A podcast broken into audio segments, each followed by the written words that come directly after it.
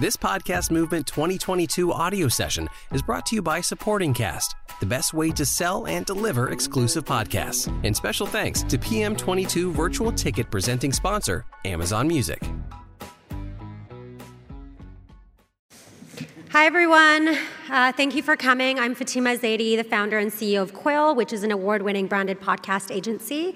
And our company also owns Co-Host, which is a podcast hosting and analytics tool for agencies and brands. We are sponsoring the growth track here at Podcast Movement. The next session is all about unlocking long lasting audience growth strategies as well as uh, engagement. And those are usually generally the two biggest pain points for podcasters today. Uh, for this session, we've put together some of the best of the best for audience growth. Uh, and I'm very excited for you to be tapping into tried and tested strategies. Uh, you'll be hearing today from uh, you can see that Jonas Woost is not Dan Misener, um, but Dan Misener unfortunately is unwell, and so Jonas kindly, his business partner, decided to step in. Uh, Jonas and Dan are both the founders of Bumper Agency, newly launched Bumper Agency, and they are both audience growth experts. Um, we also have Stephanie Andrews, who is co host director of product, uh, who will be um, joining us on stage today. Uh, Jeremy Enns, who is the um, founder of the Podcast Marketing Academy. And lastly, the session will be moderated by Bryan Barletta, who is the founder and partner of Sounds Profitable.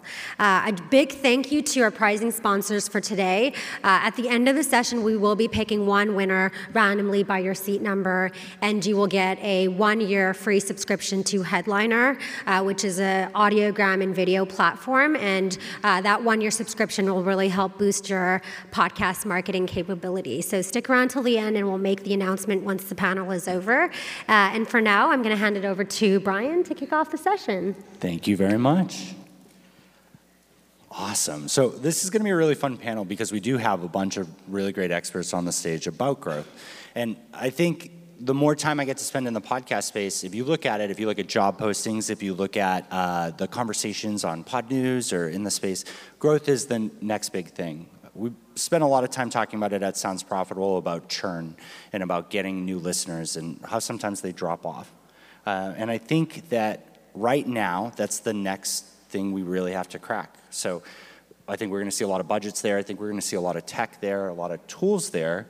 But right now, it's the people because you'll find that those job requirements stay open. And I think the reason for that is that there are a lot of really great people, like the people on the stage, who have a lot to share and want to share it. And it's time to learn that for more people to fill those roles. So I'm going to start off, we're just going to go down the line. Uh, and I, I really want to ask what tactics do you think are currently overlooked in podcast growth? And so if you want to introduce yourself a little bit or. Uh, yeah, so um, my name is Jeremy Enns, like uh, was mentioned, and I'm the founder of Podcast Marketing Academy. I also have an agency, Counterweight Creative, and do growth consulting uh, through that, as well as some production, kind of phasing that out right now to focus more on growth. As Bryan has mentioned, that's kind of the big need right now, and I think that there's also, like Bryan mentioned, not that many people doing. And so, uh, one of the things when people talk to me about like getting involved in the podcast industry, like if you can learn marketing, there are so many opportunities I think for you these days. Um, so when it comes to overlooked strategies, I think the the biggest one is all the kind of stuff that people don't want to do, which is really going like one to one with people especially when you're early on. Like if you have a big show you're trying to get up to you know 100000 downloads or something like that per episode or per month or whatever your kind of metrics are you're looking for scalable marketing tactics. But when you're trying to get your first 100 or even 1000 like people listening to your show, you can get there on a one-to-one basis through non-scalable marketing. And so that's more through making personal connections with people uh, on social media or through communities or at events or any of these things. And I think people immediately jump in and they want to go through all these scalable marketing tactics like ads and, and all the stuff that it seems like big shows and big companies are doing when that's actually the best strategy for a later stage. And for you, your goal is to get early traction and to kind of even, even just validate your show early on, where if you can get like those first 10 or 100 people who you know are really diehard fans of your show, like that's when you know you can start ramping up into other kind of marketing strategies uh, and go from there. So I think a lot of people try to skip that step and want to go to the the big kind of tactics too early. Yeah, I mean, two things there is the unfortunate part is that there will be people that will be like, absolutely, come spend money with me right now because it's a business. Um, but I, would love all of you to think about this, right? Whether you're a podcast creator or uh, you're a podcast listener, I definitely have been in a podcast like top 100 or 1,000 fans, right? Interacting with them on Twitter, one-to-one relationships, and uh, and then I promote them constantly, right? You know, like you got that show that you just can't shut up about, and your friend's like, yeah, you've recommended it three times, and I finally caved, and now I love it too. That's what you're talking about, right? Yeah, that's exactly it. And uh, I, there's shows like that for me. I think about like Seth Godin's Akimbo show, which you know this is like one of his, you know, one of the godfathers of marketing, kind of one of his tactics as well. But I've I've recommended that show and probably turned on dozens of people into listeners because I can't shut up about it. And I have like software tools, all these different things that you like recognize. We all have those things, and our goal is to like make those initial connections early on with people that we get them doing that for us rather than looking at these big scalable kind of impersonal uh, marketing strategies. That's that is a great one. And Steph. Yeah, I love that answer. I think that's awesome. Word of mouth is definitely the number one. I would say, honestly, the biggest thing that I see is no one starts with their content. And I think that's a really big thing. If you have shitty content, I'm sorry, I'm just gonna say it, it's not gonna go anywhere. Like, it is amazing to me how many people just put out content and don't ask for feedback and they don't talk to their audience. And I understand that podcasting can really feel like a one way street, and that's great, I understand that. But you really need to focus on not understanding that it's a two way street and that your audience is always there with you, right? So, even if it's creating a small focus group of friends that are you know your target listener for this podcast get them to listen to it get them to give you candid feedback tell you know, tell you when they dropped off, the parts that they thought were boring, the segments that they want you to add, the topics that they want you to talk about. That's really important in growing your podcast because if your content is not great, then no one's going to continue to listen to it. No one's going to continue to tune back in. That's a huge part of building that loyal listener base that you're talking about.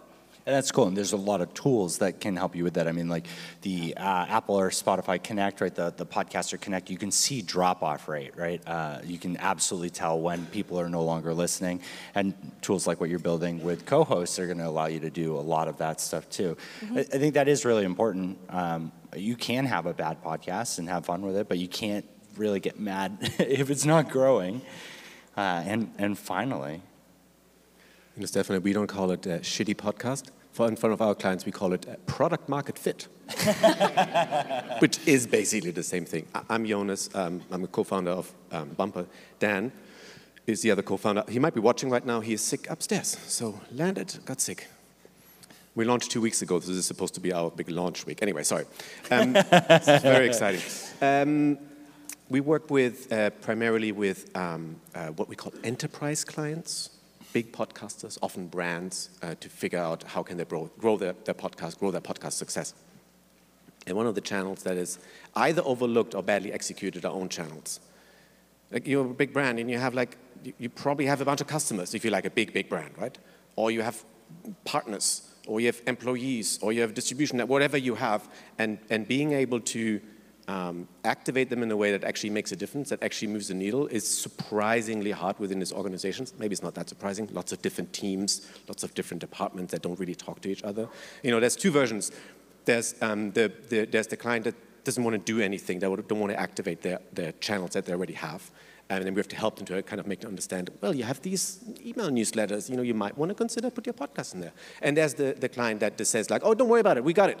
We're going to put it up on LinkedIn, and we're going to send out one tweet, and we're, you know, we have like 400,000 people on, on, on, Twitter, so we're going to get lots of people. For those of you that use social media to promote a podcast, you know, like one tweet is likely not moving the needle at all. So um, own channels would be my answer.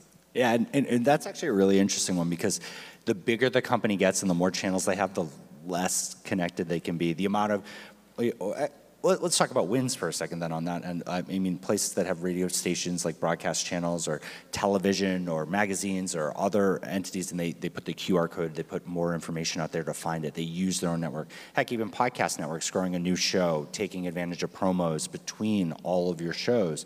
These are all things that we, we you know, kind of skip past because you know, like Jeremy said, sometimes people are really interested in that. Well, how do I pay for it? how much money can I spend today to grow that? And that's not always the answer. So, how can podcasts build engagement? How can podcasts build engagement strategies with their listeners? We talked a little bit about what you're saying for one-on-one, but let's let's talk a little bit bigger. Like let's let's assume we're past that first hundred or a thousand fans. So how do you how do you do that? Not, when you're past Twitter, when you can't respond to all your replies, or maybe you're not big enough on social media yet, but your your downloads have outpaced you. How do you engage with them, and how do you harness that?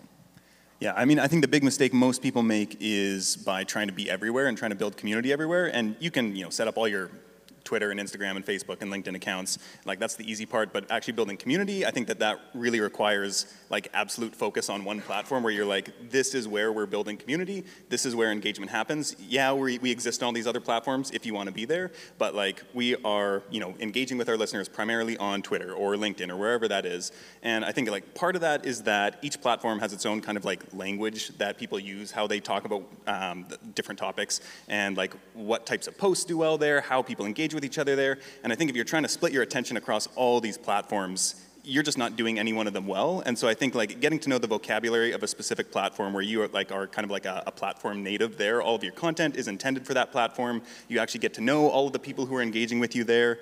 And like that's where you start to kind of build those feedback loops where like people are regularly engaging with you there. You can actually monitor all of that. And I think especially if you have a bigger show, you can't like meaningfully engage with people on five or six or seven different platforms. And so I think like start with one, build a really thriving community there, and then maybe expand outside of that, but uh, I, I, would typically recommend like designating like this is our engagement community platform where we show up most commonly and also where we drive everybody to. So if you have, you know, your, on your calls to action in your podcast episode, like if you're saying like send us a message, anywhere and any kind of message. Like that's just yell into the woods. We'll hear you. Yeah, the the easiest way to get people to engage is to be so specific that they can't think of like a reason not to do it. Like they know how to engage with you, they know exactly where to engage with you. So if it's like send me a, a DM on Twitter about this specific thing from this episode, if you had an experience that matches up with this, somebody who they you know they get a ping they're like oh yeah i know exactly what i'm going to say. I don't have to think about this at all. I just send it there. I know where to go. Like that's the the better way to do it than to just like put out blanket statements or try to be everywhere and build community on all these different platforms i would say.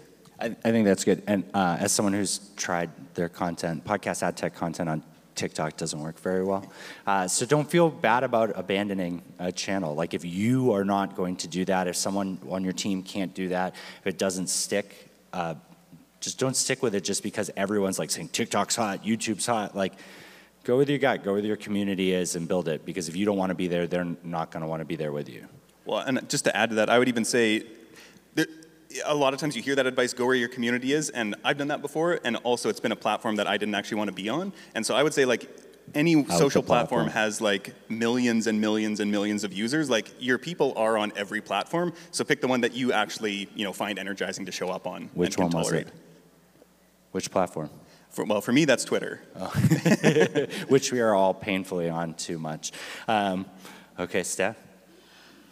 Yeah, I think I'm going to take a slightly different approach to that answer because I think you covered that really well. I think what's interesting about podcasting is that you can build community between listeners. So, not just about you engaging with each individual listener and like trying to constantly moderate and get feedback. That's important, don't get me wrong. But I think the power and the scalability of it is when you can actually create a community when listeners are talking to other listeners about your podcast. For example, there's this, as I'm sure most of you know, there's the podcast Call Her Daddy one brilliant thing that she did was she talked about putting the hashtag daddy gang in your dating profile. And so then people would see that and they'd be like, oh, you listen to this podcast, I listen to this podcast, and then they could start talking and relating to that. And it's so brilliant because dating apps, like that was literally the, what the podcast was about, essentially, right? So that's really interesting because when people are talking about your podcast amongst each other, they're going to spread the word, right? Like exactly what you were saying, when you have those like core 10 people that won't shut up about your podcast, they're going to grow and it's going to create a ripple effect. So I think that's a really interesting growth strategy. And to your point, Bryan, as well, I think measurement also is really important. When you're looking at building communities, don't just do everything because you're going to burn yourself out. That's way too much effort and no one is that passionate about every single social media platform. That's a that's too much talking to people. Um, just look at what's working and measure it and have KPIs and say, okay, like, Facebook is working really well. Cool. I'm going to focus on Facebook. That's where my audience is. You know what I mean? Be smart about your time and be smart about the effort that you're putting into things. I, I like what you said with all that, especially because it sounded like you're allowing them to create a community that you don't have to be a part of. Yeah. Which I mean, uh, depending on the show, like it can be a lot to be in your own community. like it, the dynamics there, there's a lot of aspect to it. And so that mindset allows other people to have that conversation, to be in your fandom, to be in your like your tight knit circle without you having to be the host, right? They, yeah. They're basically having their own mini parties with your under your brand. Well, it's similar to like when you think about a product, right? You think about power users. As in podcasting, we should be thinking about power listeners, right? And creating those people who are going to come back to your show week after week and talk about it and spread the word and be really obsessed with the content that you're putting out. And that's a great one. Jonas. Because now it's been a while. The question was about engagement with users, right? Yeah. And you guys gave awesome answers. so let me take it from a sort of, a, because we work with brands, I'm just going to go from that angle. We talk a lot to brands about um, supporting content, other content that you might want to make that is still in the same universe as your, as your podcast. That, that content could be tweets, it could be like blog posts, it could be newsletter, it could be something like that, different points of engagement with your audience and build multiple of those. And not just think about it, oh, I've got a podcast and now I'm going to have a newsletter that's going to promote the podcast. I'm just going to make this up. It's fine. You can just have a newsletter that is just a newsletter by itself. It doesn't need to like lead to the podcast, right? Build this multiple touch points as a brand that is now. This is assuming there's some budget available, there's some resources where they can do multiple things at the same time, and build these multiple touch points with your audience, with your customers, and, and, uh, and don't force them to having to engage with you through the podcast. Yeah, I think, uh, I'm really loud. I think the thing that we're keying off of here is that like a lot of this is more than just building your content. Like you really can't just build a podcast, put it out there and be like, let's hope somebody's looking for that exact title. But for a lot of people, I think you touched on that, that, that was the strategy up until last year maybe and i don't know about you but i really felt a switch where the questions were a lot like oh i, I want a pod- we should have a podcast because it's a thing and my competitor or my friend has a podcast i want to do that too that was sort of the thing i want, I want in yeah. but now i think a lot of individuals and again sort of our clients become a lot more sophisticated around like why a podcast what problems does a podcast solve that can't be solved through a TV ad or whatever it is.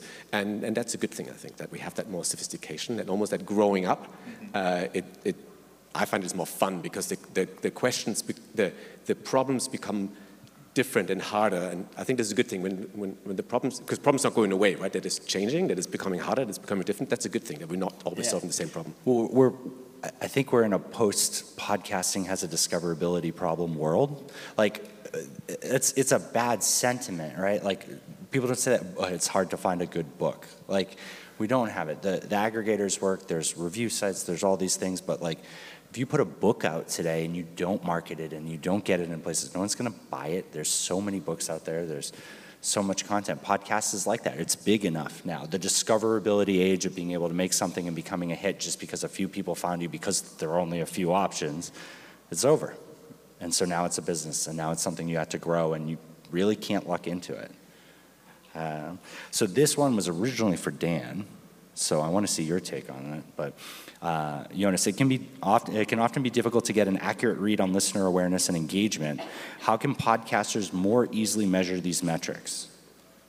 Um, I knew you were going to ask that question. I was prepared, and I will punt the question over to uh, because I don't have a really good answer. I mean, I can, I'll state the problem, and you can state, state the solution. Is that okay? Well, what we could do is, if Dan's here, you could, Dan text send us a tweet, Jonas. Send us. I'll talk for two minutes and then send us. Um, we'll just we'll delay for. So first of all, I'm glad that in this topic we're talking about measurement because it's it's sort of growth without measurement. It's sort of like fantasy or hoping or something, right? right? This is like, well, we, if you don't measure it, it's, it's, it's, not there, right? We don't know that it's there. So measurement is obviously a key um, portion of all of this. And as we all know, there seems to be a very large, I think the term that I've heard a lot, fragmentation of data points. There's a lot of awesome data out there about the podcast, right? This is like, we're in a very fortunate position that we have so much data about our podcast and how they perform compared to other things like, like books. Okay, you normally sold, what do people read? Where did they read it? Did they give it to someone else? Did they share? Did they? We often don't know. Often in podcasting we can measure that kind of stuff. So it's very, very fortunate. But they're sort of everywhere. So you have to bring them all together. This is I'm teeing this up for you, right? You know that. This is a question for you. There's tools that are being built that can maybe help sort of you know bring the data into one uh, place where you can see it all. But then you get interpreted And that you have all the numbers, that's one thing, and then you have actionable stuff. Because data for data's sake, yeah, so you went up or you went down.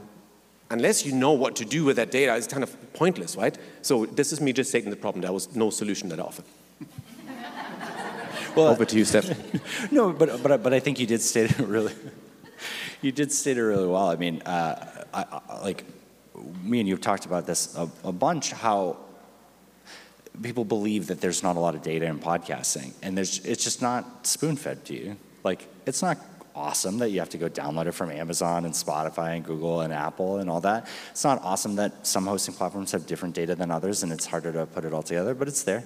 You can get in the raw logs, you can really dig into it, and if you're given the breathing room to do it, you can do some amazing things with it. But it's, it's just not, it's not Facebook level yet. It's not at that level where digital marketers are used to being able to say, I have a property, I put it in here, I pixeled it on my end, I spent money, the numbers go up and down, I delete the lines that don't work and move from there. It's a bit more manual today, but it feels like it's moving away from that because I think we need, we, we've all yelled loudly enough about it that we want products for it. And, and I think you knew that what I was trying to say. You have all the numbers, get all the numbers and, and, and, learn from them, really look at them, you know, talk to the right people and have a really good handle on what those numbers that you're getting, why is my completion rate here lower than there? Or why is this episode performing poorly compared to this one? Or why is that particular marketing initiative worked so much better than the other ones? And, and plan your next steps, plan your campaigns, plan your strategy with that data. It's not easy necessarily, but it's sort of, if you want to grow, right, sort of becomes part of the job. Yeah. Well, Steph, I mean, this is a lot of what co-host is. Yeah. Get that right there. But uh, that's, I mean, that's what's really cool about it. We've had a chance to work together really closely on this yeah. stuff, and like that problem, taking that data and doing something with it is not easy. So, how did you approach that with co-hosts? That's a good question. Well, I started as a producer, right? So I did not start in tech. I started trying to produce shows, and I like to look at analytics. I'm a nerd when it comes to analytics and content, and I really wanted to use that to inform our production decisions. And when you're working with Fortune 500 brands, they like to be informed of their data, and they like to be informed of you know who their audience is. And I found it very challenging personally to be able to put that all together. And you're right, like you, all the data is available. Like you can log in here, here, here, but there's nowhere that was consolidated. So the first thing that we did with co-host was the approach was just consolidate and unify the data. That's number one. And then from there, once we have that unified, then you can take that data and you can start manipulating it and start finding out new metrics like new listeners or loyal listeners or you know maybe unifying topics together to understand, oh, like does this topic bring in X new listeners or tracking links, you know, like which um, promotional tactics are bringing in the most downloads so I know where to focus my energy on. So it's that kind of thing. I think it's just about, at this point, consolidating it all into one place so then we have somewhere that can actually provide those insights. Because if the data is not consolidated, you can't draw an insight from it, right? Because you're not getting the full picture. That's very true. And, and Jeremy, on like on your end, having done so much production work on all of that, and you do a lot of education yeah. too. Um, it feels like there's a lot, the, the people that are out there saying like, we don't have the right metrics and like getting you to throw it away, like, how do we combat against that? Like, how do we, how do we educate through that? How, how should people be uh, listening to those People or taking, should they ignore them? Should they take it with a grain of salt or like? Yeah, I mean, I would say that there's an perhaps over reliance on kind of quantitative data, and people don't look at a lot of the qualitative data that's available. So, like a lot of people that I work with, especially in, I mean, this is you can do this at the enterprise level too, and you actually have a lot more touch points. And it's kind of to Jonas's point before about not making use of their kind of existing platforms. Um, but through surveys and things like that, if you have a product or service and you can say, like, have you engaged with, you know, our newsletter, our podcast, or, you know, where did you discover us? And like, that's all, you're kind of building that quantitative data through kind of more anecdotal means sometimes, or through surveys and forms and all that kind of stuff that you can set up yourself. Uh, but the, the, you know Spotify or Apple podcast, they're not going to give that to you. But it's actually more valuable in those cases a lot of times when maybe they're making a purchase, and so like that's probably why you're starting the podcast in the first place. And so if you can trace that back to purchase, like the podcast platforms are never going to show you that. So you can use your own internal kind of data collection systems. And so that's really what I focus on a lot of times with people is like getting those things set up so that you can actually measure the value of your podcast, which is like you set this up not just to build an audience, but to probably sell a product or service or whatever that is. And so that's actually what you want to measure. It's almost like if you have a million downloads and nobody buys your product, like is that better than you have 100 downloads and 50 of those people buy your product? Like probably the latter. And so I think like having clarity on what actually you're trying to do with the show is the first step to actually making sense of any of the data. And then you can also be specific about what data you're actually trying to collect and how. So uh, I would focus on that. And then even just like talking with listeners, I think that that's a huge thing. Um, and even with surveys, looking at more long form responses of like things like, why do you keep coming back to this show versus other shows? And if you have like people who you know, like it's their absolute favorite show, like why is that? And a lot of times that's not an obvious thing to you as the creator a lot of times it's something that you actually might take for granted, and people will feed you stuff back that you might have been like, oh, I'm thinking about axing this section of the show because I don't think people are into it, and you start li- listening to people and asking them questions, and it's like, oh, this is actually the thing people like most. Like, I need to lean into this and do more of that. And so I think that that's a, an equally valuable part of, of data collection and analytics. I agree. I want to stick with you for a second on this, and I want to ask slumps are tough, right? Um, um, my incredibly famous podcast, Sounds Profitable, gets a, a, nice 300 downloads per episode. So thank you, everybody, including my mom who downloads it. Um, how do you break through that plateau? What do you tell somebody who, who is hitting that point probably higher because they're engaging your services or marketing and growth there, but they hit a slump. Like the strategies that they were working that were organic, that came natural to them, they just like, you know, they hit that right patch on that slip and slide and now the water's dried up and they're stuck with plastic on them.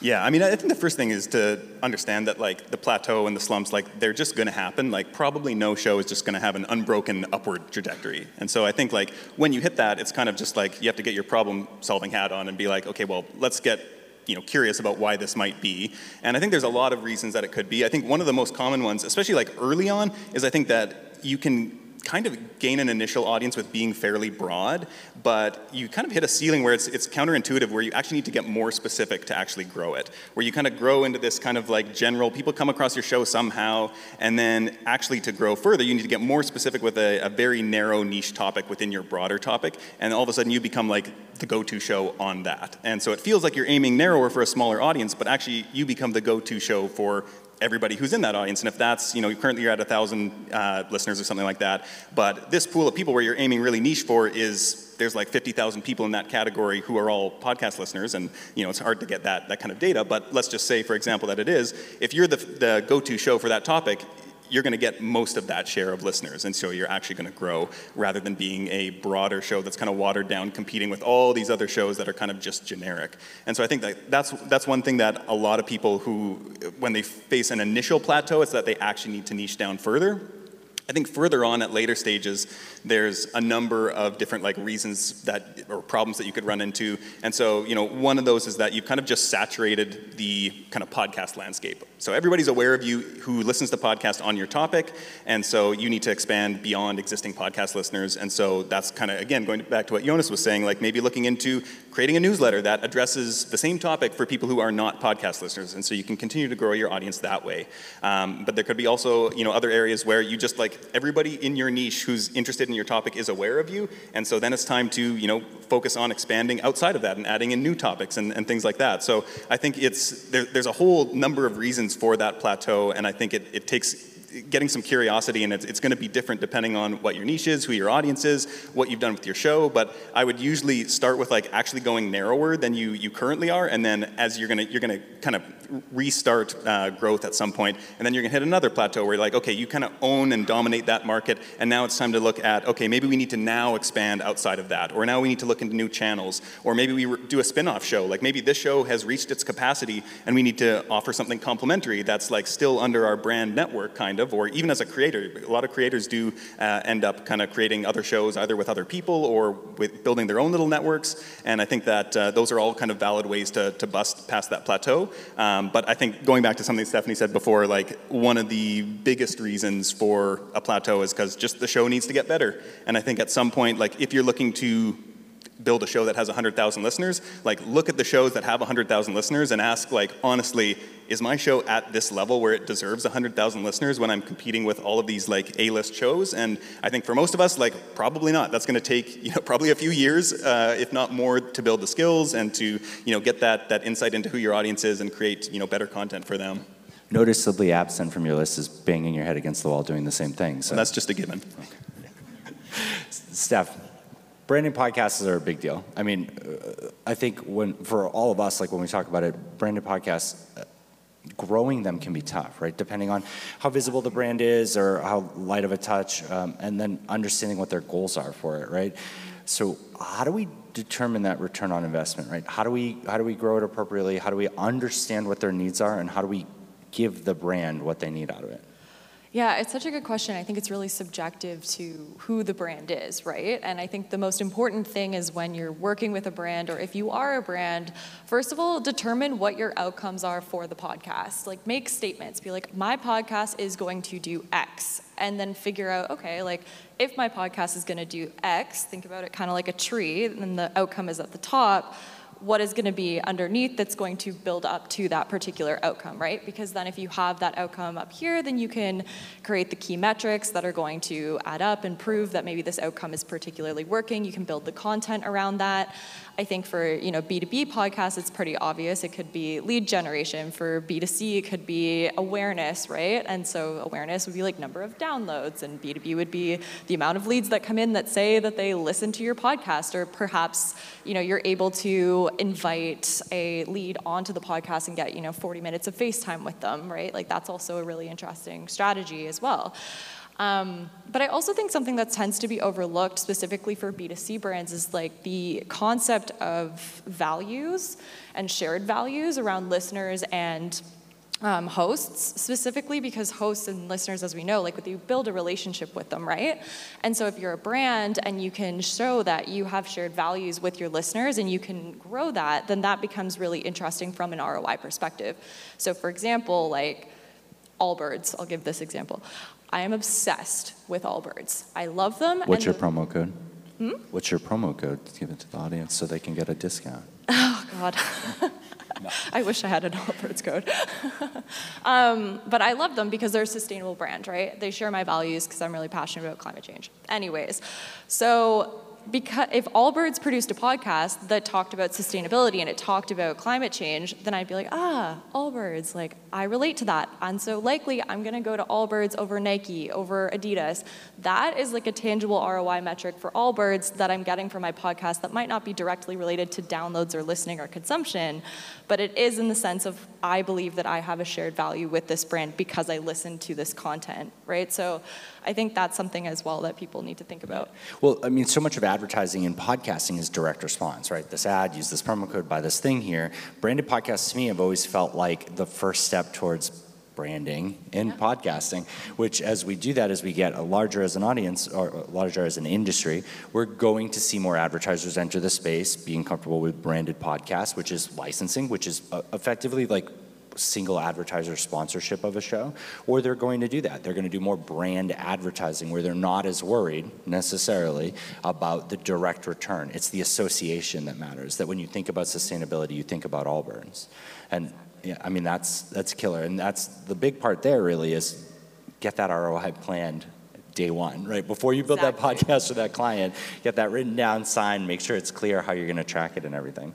Mm-hmm. Um, we want to open up for questions, but I do have one last question to all of you. And is it okay if your podcast hits a plateau and that's it? Like, I feel like everybody here, everything that we're doing, sometimes it's just like a race, do another thing, another show, another channel, another attempt. But sometimes it's doing good. Sometimes you're making great money, and, and sometimes the, you could take all of that profit and burn it all away trying to, you know, catch lightning twice. So is it okay? I think you answered your own question there, right? And I think well, I, want other people to hear from experts. You want other people to confirm that you are right. Yeah, no, I think I should have said you know, right with a question mark at the end of it. that's right. You know, this is this will be a whole other panel, a whole other conference. But we have, of course, because of the system that we're in. This is always everything needs to grow, grow, grow, right? This yeah. is what capitalism is built on: grow, grow, grow all the time and that might not be always healthy, right? I think we've in certain parts it's not very healthy, and it's the same in podcasting as well. Absolutely, if you're at a point where maybe you make you, an advertising-supported podcast, so you make enough money, or your brand and you feel like you, you're reaching the people that you need to reach, and you're selling more shoes, or you you know what you do the thing you want to do, to then to just say like. No, no, no, I'm good. I'm good. I'm going to sustain this. Or maybe instead of looking at growing the, the audience, I'm growing the engagement with existing audience. So there's other ways you can you can grow, right? So this is just me sort of repeating what you just said and saying like, absolutely, at some point, maybe you're good. Yeah, I totally agree with that. I think absolutely you can hit a plateau and still be happy. I think, you know, our society trains us to want more and more and more and more. And that's not healthy because you get stuck in a hamster wheel and then you keep thinking that you need this thing, right? And I think ultimately it's about the message that you're trying to spread and the impact that you're trying to make, right? And if you're making impact with 300 downloads an episode, then that's awesome. That's exactly what you need, right? And I also think it's about kind of thinking it's easy to look at downloads and say, ah, oh, 300 downloads isn't that much, right? But it is. If you think about it, like think about 300 people in a room. That's a lot of people, right? And that is impact that you're making every single episode. So I feel like people also need to consider like don't look at it necessarily as scale. Like think about it in terms of actual human connection, right? Like people are not numbers. So maybe consider that as well. Yeah, and I, I think like it's worth understanding from the get-go that like every show has a cap that like it cannot grow beyond that and obviously they on the, the, extreme examples, like everybody on earth could listen to a show and there, you could never get any more growth than that. Then you break it down into, you know, regions and languages and all this kind of stuff, interests. And so like every show has a cap. And if you are in a super niche topic that there's like a hundred other people in the world who are into that and you get all 100 of those listening to your show like you're just not going to get any more until new people come into that topic and i think that's being uh, having that awareness of like how what's the potential of your show and then kind of you know bringing down your expectations to a point where you know, you're like, okay, well, I'm never going to have a 100,000, you know, a month download show. Maybe my cap is like 500 people. And, you know, when I get even 300 people, it's like, wow, I've got like the majority of those people who might listen to my show are actually listening to the show. Like, that's a pretty cool accomplishment. Um, but the other thing for me, I think, is focusing way more on the process than the outcomes. And this is something that I don't quite understand sometimes that like we always like we do it all to ourselves as creators where we get focused on growth and I, th- I, think a lot of times I've uh, experienced this myself, and I know a lot of people I talk to. There's this almost this idea of like there's going to be this end, this other side of like when we've achieved the thing, and like I, I don't know, we retire then, or I, I, don't know what we, we think we're going to do. But like I think about, uh, I'm like way more of a writer than a podcaster at this point. But I think about like if I didn't have to work, I would just want to keep writing my two newsletters like I do. And so it's kind of like, well then what am I racing towards? What's that end goal? It's like, no, I just want to make a process that I enjoy. And however many people engage with that, like, I don't really care because, like, I enjoy the process of doing it. And I think thinking about that and actually intentionally constructing your show in a way that supports that is actually going to make the whole process more enjoyable and actually probably will lead to more growth in the long term because you're not getting burned out on it. It's something that's actually energizing and you actually want to grow it and you want to put the effort into those marketing things because you are like, you, you want more people to experience this great thing you're creating. Yeah. Well, I was thank you all for those great answers for, for the whole panel and everything. And the reason why I want to close on off on it is that there are plenty of lucrative in- industries out there that you can go work less hours, make great money, call it a day. But I think we're all here at Podcast Movement because we're passionate about the industry, and it's really good to remember that.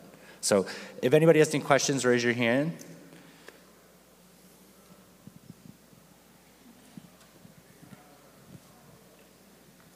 Thanks. Um, I'm wondering what your thoughts are on doing paid promotions on the apps, if it's worth it, and if so, are there certain types of promotions, uh, partnerships with you know, Castbox, Apple, Spotify, what have you, that we should look for? Uh, are there certain types of promotions that are better than others? Um, so let's talk about sort of paid promotion in general.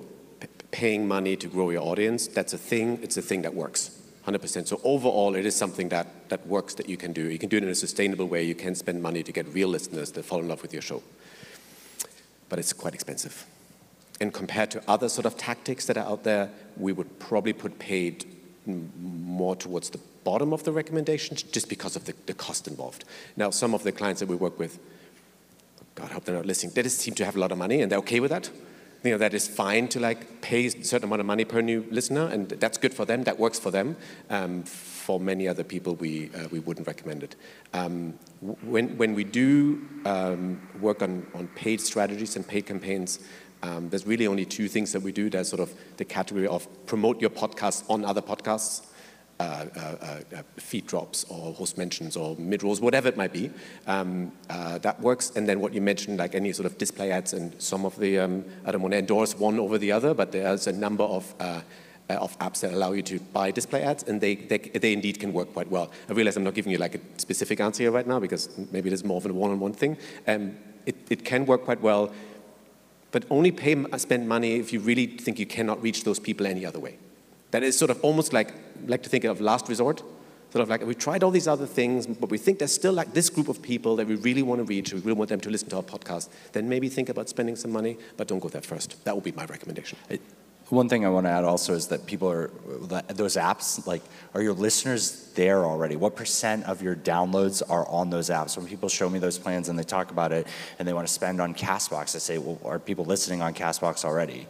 And if they're not, if it's not that big, like I don't know, you should really be focusing on where they already are and growing that until that peaks out. But if, if it's if people on Castbox, if people on these smaller Overcast, any all these other ones aren't listening to your podcast, an ad might not change that. They might be using it for a specific way. So make sure that you're a good user of those platforms too, and you understand what's different, why that person isn't using Spotify or Apple or YouTube or anything. Yeah, and on that point as well, I would say specifically when it comes to in app advertisements, make sure that you're spending money not just on an initial spike and that listeners are actually coming back after that initial spike. Because I know we've spent money on campaigns before where it looks like it's doing really, really well, and there's this huge spike in listeners for the episode you promoted. It's like, yay!